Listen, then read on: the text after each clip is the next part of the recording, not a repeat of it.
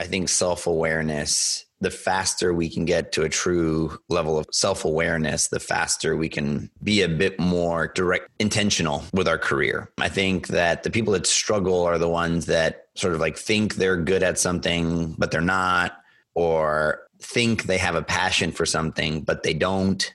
So observe yourself, like look back at what actions you've taken. Ultimately, that's going to really tell you what you want to do. Caution. Listening to this podcast may motivate you to make positive changes in your life. Identify ways to accelerate your career trajectory and develop a path towards financial freedom. This is the Career Meets World podcast, and I'm your host, Edward Gorbis. And I've spent the last 10 years focused on helping thousands of people advance their career while in parallel teaching a secret recipe to reach financial independence. And I'm here to share the untold stories of successful people and teach thousands of listeners how to develop a growth mindset. Our minds are malleable, and everyone has the power to change their mindset through perseverance, dedication, and a passion for learning. So if you're ready to skyrocket your business and financial literacy, turn up the volume and let's dive right in. This is the Career Meets World podcast. With us today, we have a very special guest. Dave Fano joins us, and he's a serial entrepreneur and an architect by training. Dave Fano has built his career by creating high-growth teams. He founded the successful building and information technology consultancy, CASE, and ultimately sold it to WeWork, where he served as a chief growth officer and increased the unicorn's startup revenue 100% year over year for 4 years, and ultimately grew the team by over 2,000%. And in 2020, Dave launched his latest passion, Teal, which offers a collective of resources that puts career development back in the hands of the individual so that they can pursue a fulfilling career. We're excited to have Dave join us today to discuss his journey and discuss his entrepreneurial route. Welcome to the show, Dave, and thank you so much for joining us today. It's a pleasure to have you on. You've spent much of your life building company after company after company, and truthfully, not everyone aspires to be a serial entrepreneur early on in their days. What got you into this mindset of wanting to build and move on from your architecture degree into the world of entrepreneurship? I've pursued independence and autonomy for a very long time. It probably started when I was like wheeling and dealing comic books in elementary school. I don't think I understood it to be speculating at the time, but I would buy it for one price, and I was very excited by the idea that I could sell it for a higher price and then buy more with that. And whether it was baseball cards, then eventually my dad like really tended to his garden and had these really beautiful flowers. I started to chop them down and sell them on the side of the street, unbeknownst to him. And I probably did that when I was 11 or 12. Yeah, at a certain point, I discovered my passion for drawing and making art. Then I started selling paintings and came up with like the sort of abstract pop art style, started selling those. And then I started selling websites. I would build websites in early HTML once I learned that, and I sold fake IDs in high school. Like it's just like, I was always finding some way to be commercial. It was this combination of like commercializing a skill. So I got really good at Photoshop. That enabled me to sell fake IDs. I just kind of did, I've always been looking for sort of career independence. And when I found myself constrained, I just sort of like find another opportunity to get that independence. And so that's kind of always been this oscillation throughout my career of like work somewhere, learn something, go do it on my own. Work somewhere, learn something, do it on my own. And so it's been this really nice balance, at least a balance that I'm happy that I've had, of working as part of something bigger than me, but then also getting a chance to start something, because I really like craft and I really like building. And so what I've discovered is that like my medium for craft and building is companies and teams, and I really enjoy it. That's interesting. When you started talking about the fact that you initially sold comic books for a higher price, your career could have gone in many different directions. At first, I was thinking maybe you become a stockbroker But it's interesting that you followed your passion for art and craft and ultimately got a degree in art, in architecture. So what inspired you to start off with architecture? I think it's imperative that somebody gets an education, especially an undergraduate degree, let alone a graduate degree at some point. But why architecture? Because it was what my dad considered to be a real job. I think like many people, I got a mixed bag of guidance. And I was a terrible high school student other than an art class. I was able to figure out a way where half my day was in the art room, and who became a pretty like formative mentor for me was the art teacher in high school who like really took me under his wing and helped me with a lot of things. Other than that, I figured out how to get into a work study program so I could leave half day and not have to be in school and go work.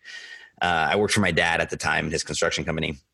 And then eventually I was like, I should be in school. I'm kind of missing out on time. And so, but I still figured out a way to have the majority of the time covered. And I took the bare minimum of requirements and the rest was art. And so I was a pretty lousy student. I didn't even think I was going to go to college. I didn't even know what it meant to go to college. I had a girlfriend at the time who was like a straight A student in all AP classes. I was like, I guess I should figure out how to, make something of myself. And I went and talked to the college counselor in my high school, and I told her I wanted to make those like really cool car drawings with like the watercolors, the thick black lines, what I would know today to be called industrial design. She told me that was called mechanical engineering. And I went and talked to my dad about it. And I said, I think I want to be a mechanical engineer. And he said, no, you don't. He said, that's like people that like do a lot of complicated math and do like real things. And I'm like, yeah, but like, I want to be an artist. I want to be a comic book artist. And it's like, look, that's not a real job. And selling paintings is not a real job. And so I was like, all right, fine. I'll go to architecture school. I was working with him. I understood construction. It was kind of like a combination of art and science. I was really getting into technology. I was really loving like Photoshop and some of the web things I was learning. My uncle gave me my first computer, a Mac with a big scanner so I could Photoshop all my comic book pages. And so architecture seemed like a kind of logical progression. And I applied to a local commuter school, FIU. I got in and I applied to University of Miami, did not get in. And so I went to FIU and I did architecture there. I didn't even know there was accredited, non-accredited degree. I wasn't thinking beyond any of that. And it actually really ended up being a wonderful education. And given my sort of lack of compliance tendencies, I never really went into that education thinking I had to be an architect. Never once did I feel like I've got to go become a licensed architect. It was just like raw education that I felt like I could use in any way I wanted. So I really directed myself. I would take every technology class I possibly could. I took web development classes. I took 3D modeling classes. And then I took like drawing classes and I did take like the traditional architectural courses and then over time figured out really what my passions were and landed on Columbia as an architecture school that had a very strong bias towards digital architecture. And they just weren't too concerned with like the traditional ideas of building buildings. There was like virtual architecture, paper architecture. It was very theoretical. And I honed in on Joe Kaczynski as a teacher there who eventually ended up going to direct Tron and Oblivion, these like very beautiful movies that had a mixed bag of box office success. I went to that program because he taught the 3D class and I wanted to go take his 3D class and like maybe being able to do like movie sets or something. That was kind of how I found myself in architecture.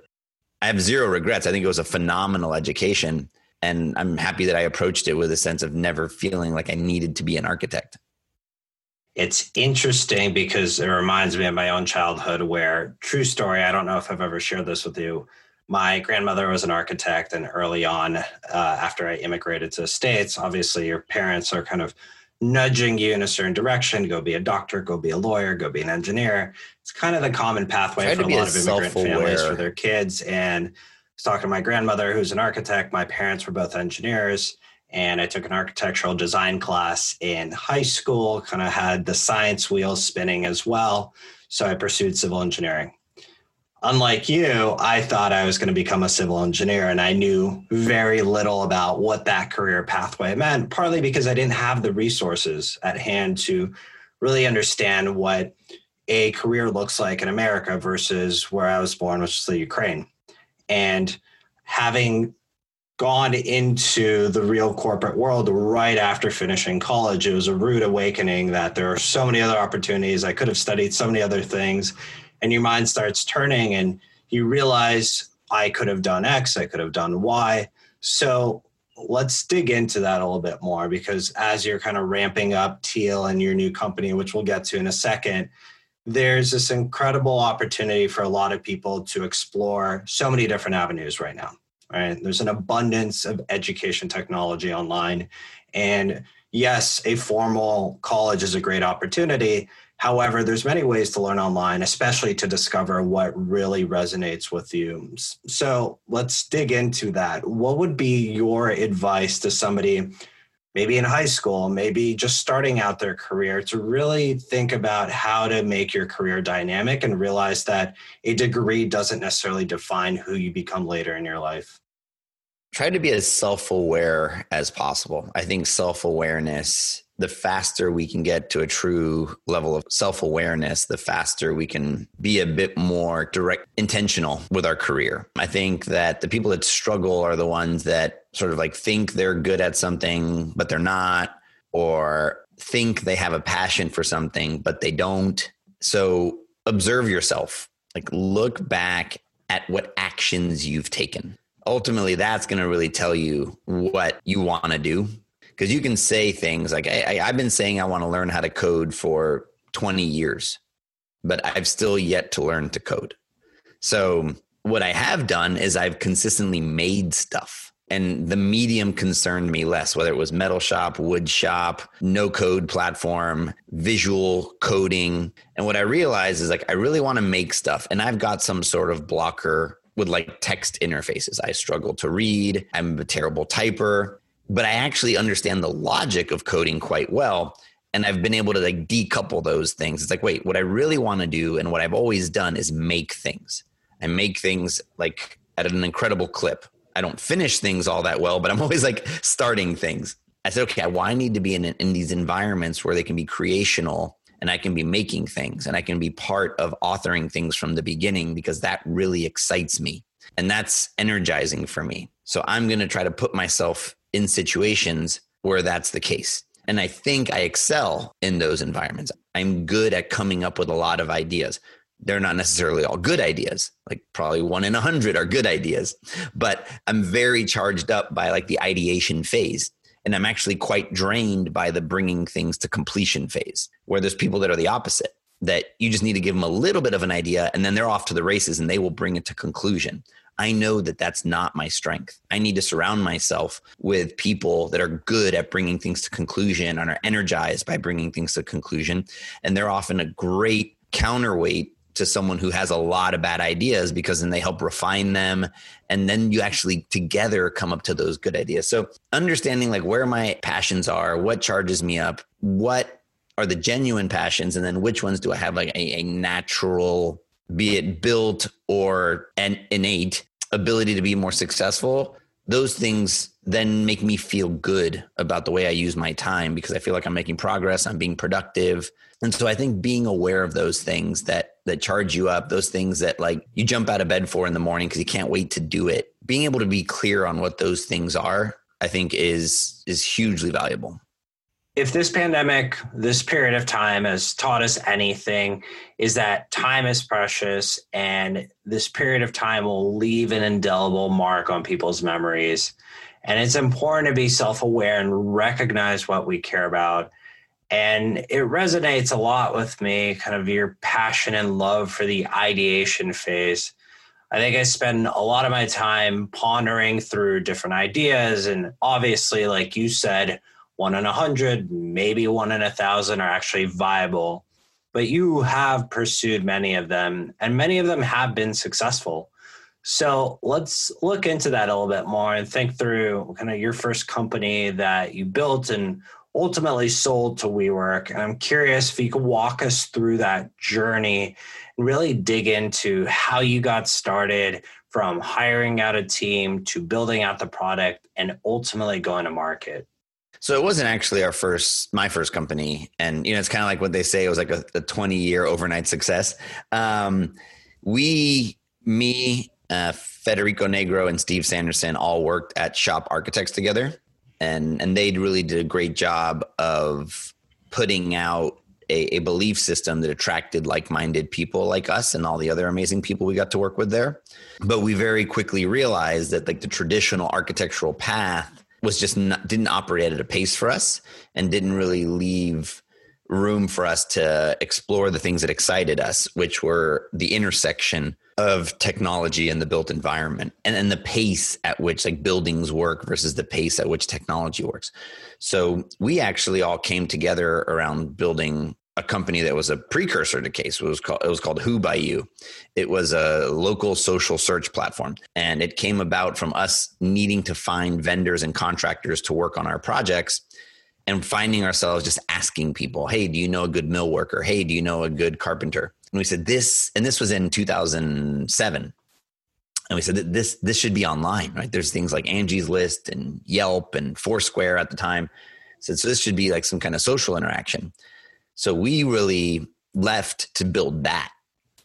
We raised some money from friends and family. And that's the thing that we thought was going to be like the next Facebook. And we said, well, we only raised, I think, $125,000 or $135,000 total. Again, 2007. And we said, well, that's not going to be able to fund our lives.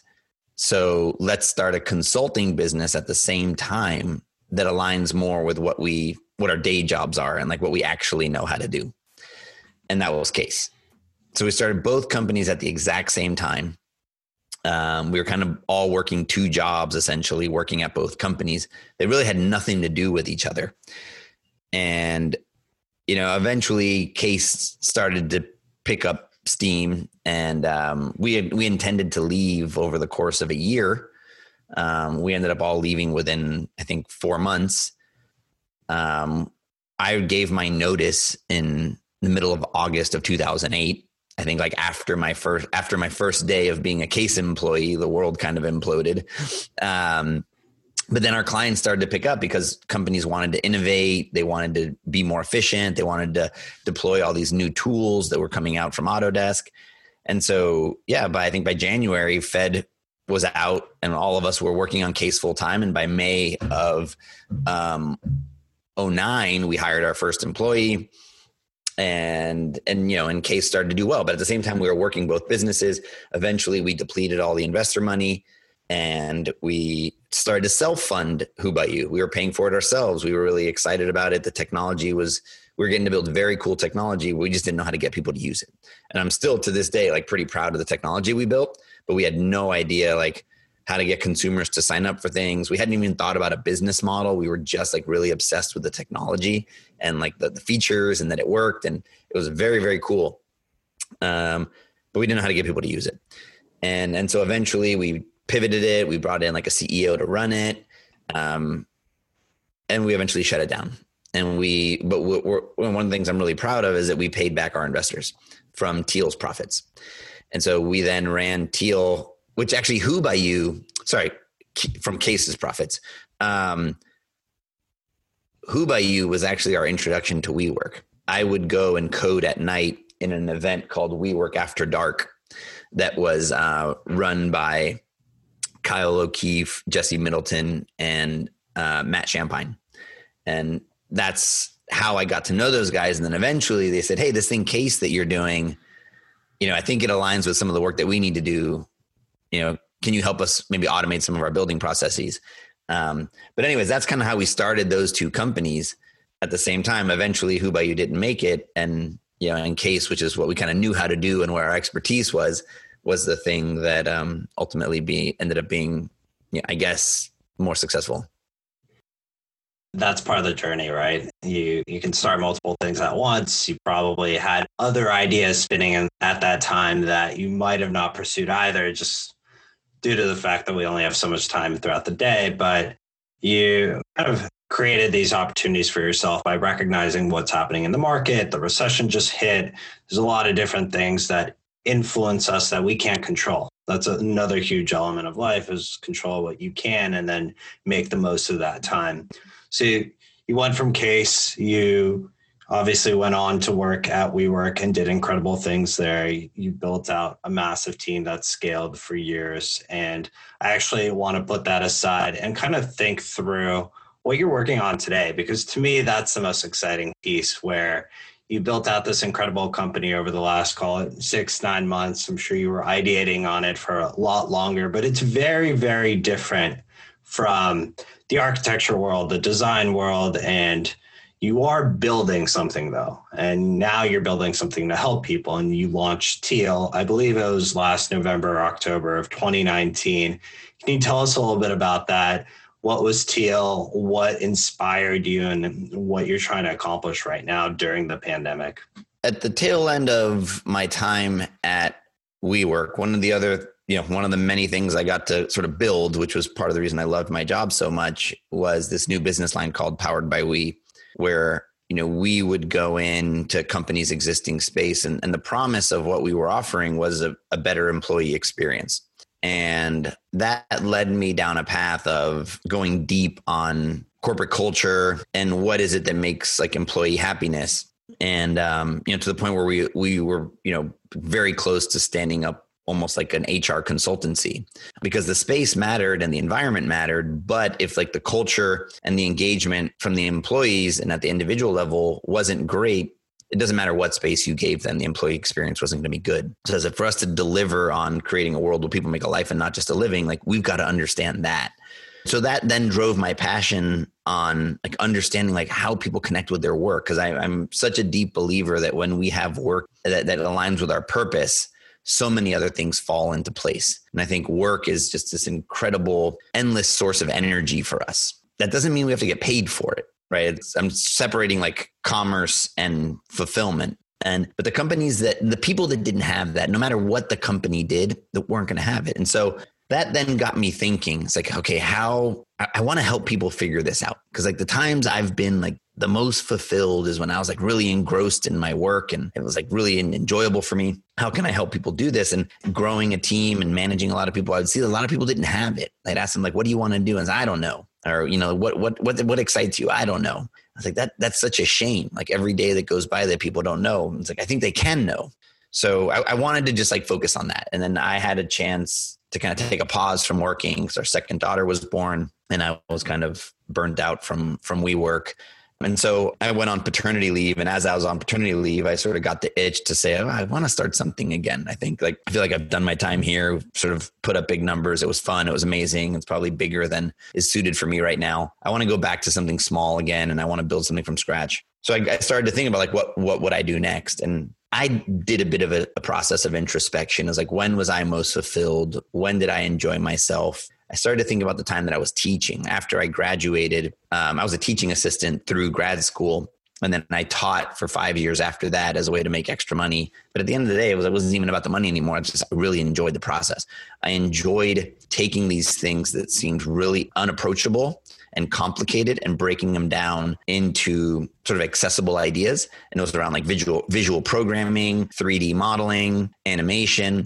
I loved unlocking people's abilities by giving them access to information that they didn't have. And so I made a video blog in 2007 where I was doing video tutorials, which are now like super commonplace.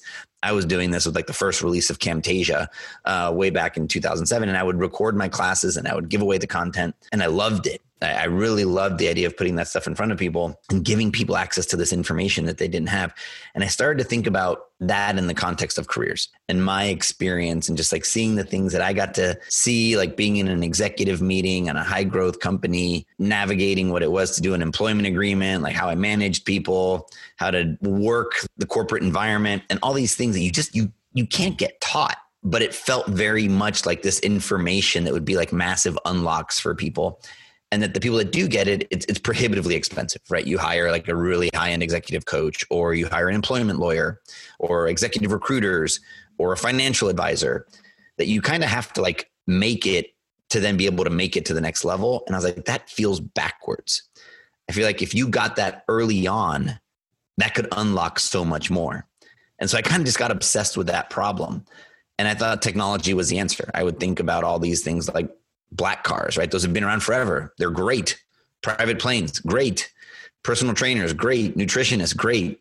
And they've all been kind of like appified in a way that a broader audience can get access. And they've taken off like wildfire because they're amazing experiences. They were just inaccessible financially. I said, I think we can do that with career advice. I think everyone wants a fulfilling career, but the tools to get those things and the kind of protections you would put in place to not block those things from happening, like non-competes and things like that, are just inaccessible financially. And I said, I think technology is the answer. And so I want to build a platform that people can be a part of for life. They get it. Like when they graduate school and they shut it down the day they retire, and it is looking out for their career decision-making and leveraging collective intelligence for individual pursuit of fulfillment. And so I was like, all right, I'm going to do this. It seems like you combine a lot of the things that you've done in your past, from teaching at Columbia as an adjunct professor to continuously building out different things. And once you marry those two ideas together, that's where you created Teal. And I think you're spot on. There's a lot of information that's been commonly deployed through apps, through more formal education, but how to be successful in the corporate world and how to navigate the quote unquote corporate ladder is not a topic that's often disclosed in school. So I think it's great that you're building out this platform that will further help and assist people. And speaking of assist, you recently launched a program that's actually called Assist. So what's that all about? I know it's intended to help people, but what's the structure? How do people engage with you, and how can people connect? You know, I kind of just like mapped out our longer term ambition. That's a big, hard problem. And we know we've got to work at it bit by bit. And we tried to identify like, when do people take a pause and actually think about their career? I think in the day to day, you don't. You know, it's kind of like eating your veggies. You know, you should, but that burger's better. Or in my case, you know, a Crunch Bar. But there is a moment where you're like, wait a second, something's amiss. I want to recalibrate. And it's when people change jobs, whether it's voluntary or involuntary. That's a pretty big tentpole moment in your career. And people go back to the drawing board and rethink things a little bit. And what I learned was people don't know how to job search. They think they do. It's like, I've written a resume, I've applied online, I've networked, but that's like thinking you know how to do sales. And anyone that's done sales knows that it is not just that you're like a good schmoozer. Like if you are a highly effective salesperson, you are instrumented, you are methodical, you follow a process, you measure, you manage, and job searching is the same way. You have to have a process, and it actually is sales. You need to be a salesperson for yourself. You are the product and you need to take it to market. And most people don't think about job searching that way. And so, you know, I was lucky to work with really amazing sales leaders. I sort of self-taught sales at CASE and then worked with amazing sales leaders at WeWork and got to see, you know, I was lucky to have sales reported into me and be responsible for it. But really all I got to do was draft off Nick Worswick and learn from him on how to build an incredible sales organization. And I just saw like, this is a practice. This is a discipline. This is not, you know, I think people think like sales is storytelling. Sure, that's pitching. That is not getting people to engage, getting them to transact, closing the deal, the follow-up. All that stuff takes real work. And I think you can teach those things. And so it's okay, let's take that mindset. Let's teach people how to do that, because these are skills that go well beyond just job searching. You know, you need to use these same skills to pursue a promotion. You need to use these same skills to prepare for a performance review. You need to advocate for yourself, right? And that is like a discomfort that most people have is, you know, feeling like they're bragging, but learning how to humbly sort of show confidence and speak about your achievements in a particular way. That's what you need to do in job search. You need to pitch yourself. And so we said, let's design a program, because it's not really about like another tool or another technology. I mean, I think eventually we will have those things, but first we need to teach people to think about a more proactive approach to their career. And so this is kind of a place where I said, well, let me not get hung up on the means of wanting to build technology. I do want to build technology. And I think that's going to be the thing that makes us accessible in the future. But what's the intention? The intention is enabling fulfilling careers. Let me not get hung up on the means. And so, you know, what can we do quickly when the world is where it is and a lot of people are losing their jobs? We can teach them, and we can very quickly put together curriculum. We can build a bunch of lightweight tools in very like non-committal ways, like Google Sheets and Airtable and who knows what. And then we can learn what people will do. We can have customers, but we can really help people. And so that's what we did. We put together a program called Career Assist. We're on our second version of it. where we did a bit of an unorthodox thing where we're having people engage in group job search. Right? Job search is this very singular, lonely thing. You don't want to talk about it because you're worried someone else might take the job, but it doesn't need to be that way. There's a lot of benefit from doing it with other people and recognizing that you're not alone and feeling uncomfortable and awkward about not knowing how to write a resume, or at least not feeling confident in your resume, not feeling confident in your personal pitch, your blurb, not feeling confident in like, should I send that follow-up email or not? Am I being too persistent? Is that annoying? Lots of people are having those thoughts and they're questioning themselves. So being able to be with a group and feel those things and not be alone has proven to be like really, really powerful. And it's been awesome. We launched it in April and we're now doing the second batch of cohorts. And it's been a lot of fun to build it and see people succeed. First of all, congrats on launching your business again. Anyone who's ever attempted to start a business can certainly empathize with the fact that it's not easy and you're doing something incredible, which is building a business to genuinely help people, which is often said, but not always done and put into practice. And during these unprecedented times, we've seen historical unemployment numbers, and it might be scary and people might feel alone at times. And you've built this incredible community of people that can come together and openly talk about what they're experiencing and feeling and what that job search process looks like for them. And truthfully, I've been laid off myself as well. And this was about 3, 4, maybe even 5 years ago at this point. But I didn't feel like I had the support that would get me through to that next step. And it wasn't as okay to openly talk about getting laid off. So I appreciate the fact that now there's this place for so many people to come to and really discuss what they're feeling and going through. And some people might even be thinking right now, hey, this is an opportunity for me to potentially go down a different path. And it might not always be corporate for everyone. So as people are kind of thinking through what might be the next step for them right now, what would be your advice for somebody pausing in this moment, whether it be through a layoff or simply reflecting on their current job and thinking through, what should I do next? Because the world is quite different.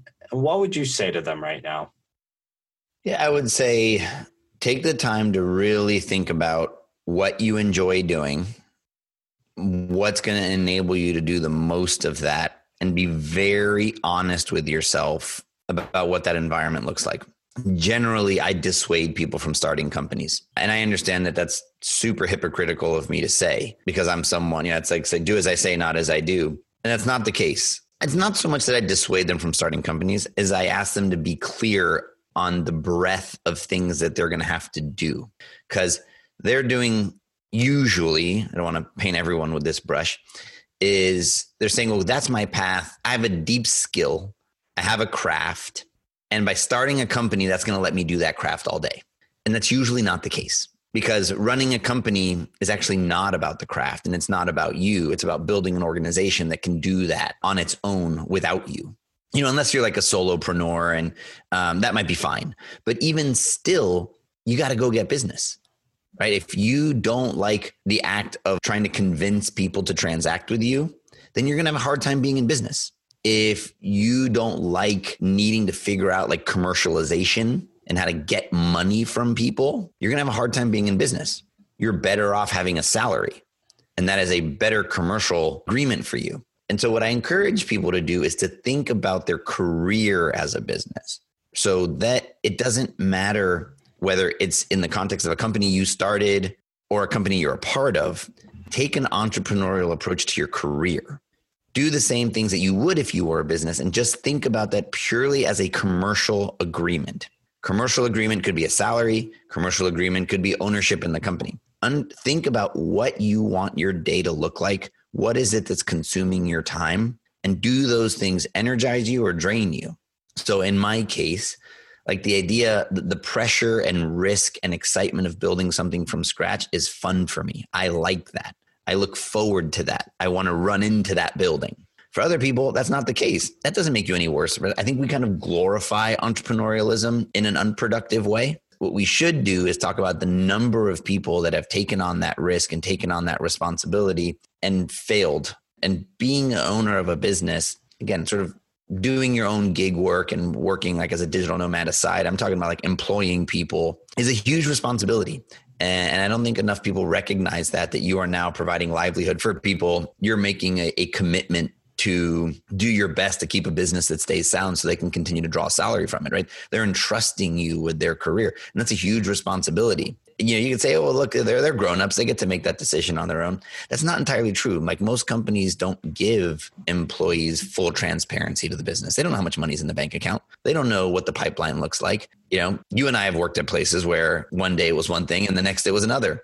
And so they are trusting you. And so I think it's a huge responsibility. And so starting a company is not a direct path to getting to do more of what you love. I think do the work to understand what it is you love. And if starting a company truly gets you closer to it, awesome, do it. There's a lot of great resources towards starting a company. But if it's not, with that same energy and with that same intention, pursue an environment that does, because it's out there. You can get it. And the companies that see that you have like a relentless passion for it are going to want you to work there, because that's going to excite them and you're probably going to excel there. So look for an environment where you are energized, you are naturally set up for success. And if you can't find it, then make it.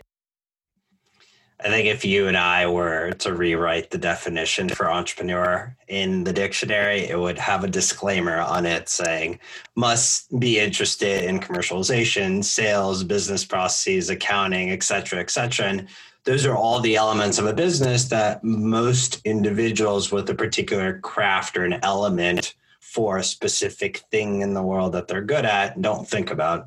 And that's a challenge of building a business, is you're one moment the chief product officer, then you're the COO, then you're the chief sales officer. And that rodeo goes in and around every single day. And that's what is the responsibility of a CEO. And plus, it gets even more complicated when you have investors and you report to a board.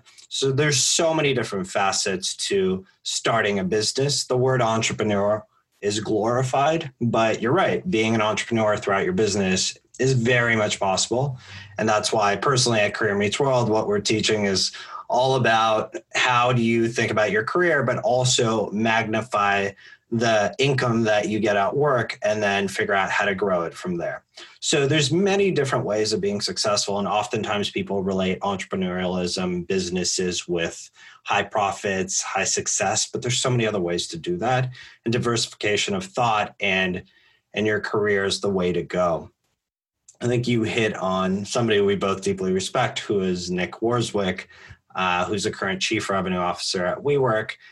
He practices sales methodology at a high clip, and he practices a ton of humility with it as well. When we're thinking about how to sell ourselves to a company and step into that world, how do we inspire people to realize I have my own personal craft, I'm really good at it. I've spent maybe 4 years in college studying it, or maybe 4 to 10 years post-college working in it. How do we get people to realize it's okay to sell yourself, and it's okay to realize that I'm really good at something and I have to share that story with the world? So thinking about the difficulty of telling that story, what would you recommend to people? Walking that line between confidence and arrogance is tricky. It takes practice, right? To say something like, I'm good at that. I don't know where it comes from. Let's call it like a societal pressure. Maybe it's an American thing. I'm not sure what it's like in other countries. But there's kind of something, even like just like it feels a little awkward to say like, I'm good at this. It's like, wait, you're bragging. It's like, no, I'm really trying not to. I'm just trying to communicate to you. It's like, these are the areas I excel in. And so like, I can tell you a technique I use.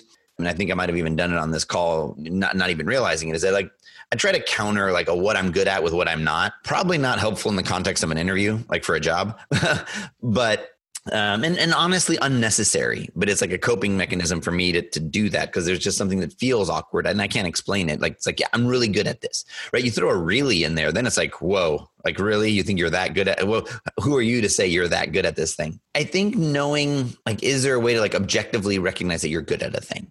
And you could say like, I really enjoy this. That could be a step in the right direction towards getting a comfort level with, you know, talking about something that you think you're good at. And so in my case, like, I really enjoy starting businesses. I don't know, like empirically, I think I'm okay at it. I don't think I've been like wildly successful. I think I really enjoy like starting things from scratch. What's that next level to get the comfort with saying like, I'm really good at starting things from scratch? I don't know if I am. It feels a little braggy to say something like that. And so, you know what? I've worked on language to get myself comfortable with ways to say things like, look, I think I generally excel in an environment where this is the case, right? I might use language like that. And I think it's understanding the person, right? I think some people are more or less sensitive to language. I think first and foremost, just understand those things that you're objectively good at. Ask people, you know, hey, what do you think I'm good at? And be open to it. You know, I think that the big thing is like an openness to being able to hear those things. A lot of times people don't want to hear it. And I also think we over-index to like feedback and like, where could I do better? I don't think that's helpful, because I think those things like trigger our amygdala and then we can't even hear it anyway. And it's like, you know, we're kind of like this culture of like, well, give me the feedback. It's like, just tell me what you think I'm good at and let me double down on that, right? There's a lot of research that shows that we should play to our strengths. I'm not sure I have a strong opinion on that, because I can see both ways. But if those strengths are actually things I enjoy doing, then I have a hard time making a case why not to do that. I know I have some strengths of things that I don't want to do anymore. I don't know how I got those strengths, but I have no interest in doing them. Well, then that seems a little weird, because then that's not going to be enjoyable for me. But there are definitely some things that I think are a strength that I enjoy doing, and it makes no sense not to keep doing that. And so if you can identify those things, talk to people you worked with. And it's like, hey, honestly, where do you think I excelled? Because the other thing about being good at stuff is that we generally have blind spots for it. Maybe it comes natural and we're like, yeah, I didn't even realize I was good at that. I didn't even realize that was a thing. It's like, no, you're actually really good at that. One, that feels great to hear. And two, that might give you insights. So talk to people and do a little bit of like product development on yourself. Understand from others where they think you excel. And then think about times in your career where you like objectively succeeded. You closed a big deal. You got a client to be happy. You delivered a project.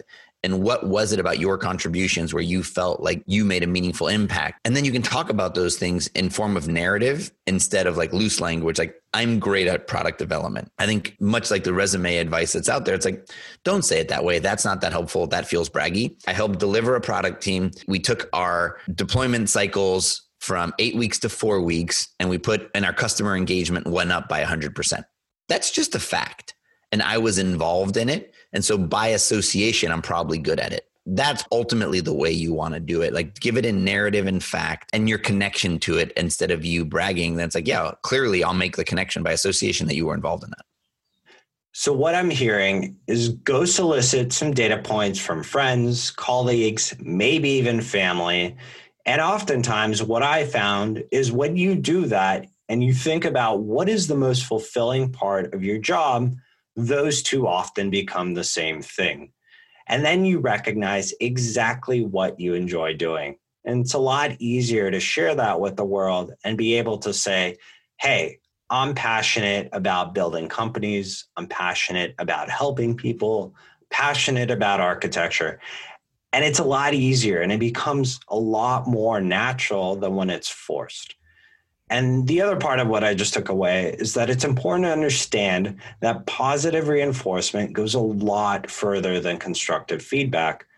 I don't know why, and I'll admit that in American corporate culture, especially one that we've instituted in a lot of corporate policy, is that it's important to provide constructive feedback to all employees, rather than go into the conversation talking about what is the employee really good at.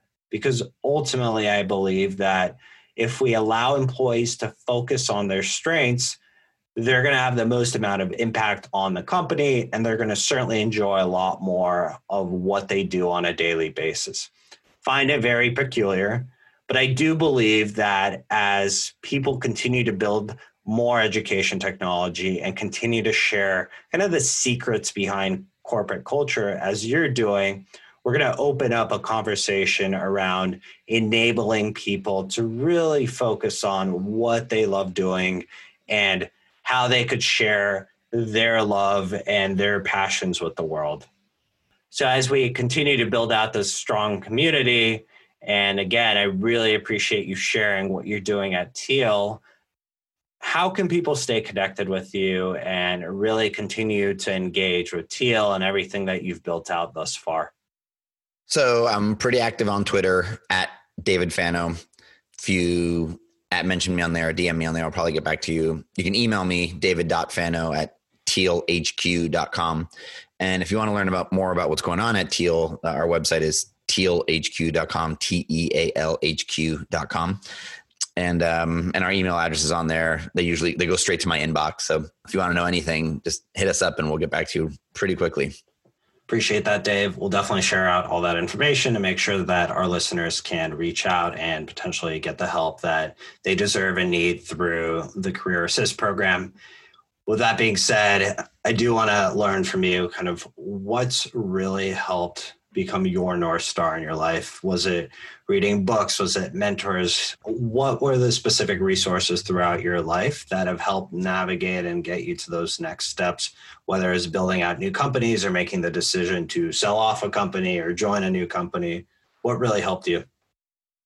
I think what's probably shaped my career journey the most is observing what I did not want to do.